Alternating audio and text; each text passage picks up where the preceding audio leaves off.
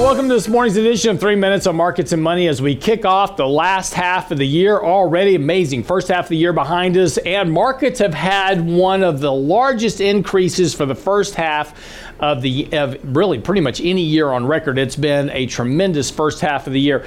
Now, the interesting point about this is that very large increases in markets in the first half of the year tend to bode well for the last half of the year.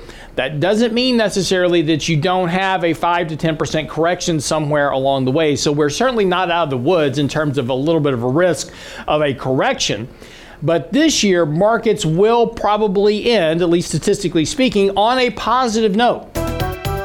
However, historically speaking, exceptionally strong first halves of year tend to be a peak in, in returns for markets over the course of the next couple of years. In other words, you don't repeat such a strong increase in the markets. And in fact, in many years historically, you have negative return years that follow such an outsized gain for this year. Again, because if you extrapolate this out, markets are up about 16% for the year so far. That's a 32% return for the markets on an annualized basis already. So a very, very heady return at this point.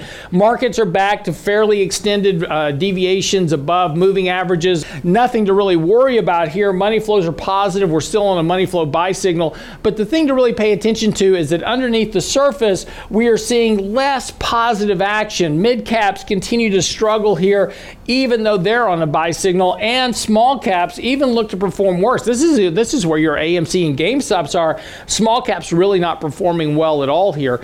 Again, this is because money's now high hiding in highly liquid stocks, and those are the ones that are really driving the markets. Facebook, Google, Amazon, Apple, Microsoft. Those are the ones actually lifting the S&P up here and keeping the markets elevated on a short-term basis.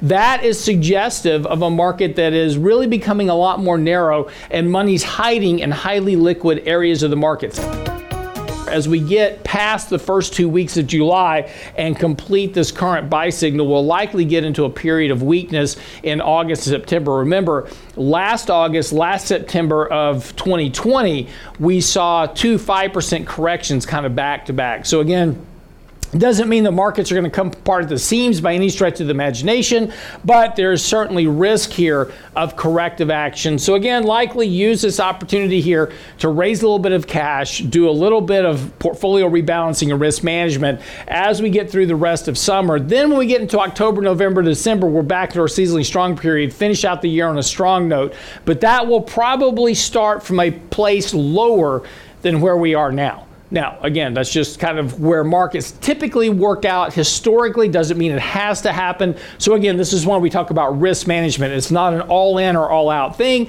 it's just a function of managing the portfolio risk as it is. So, that's it for three minutes on markets and money today. We'll see you again tomorrow.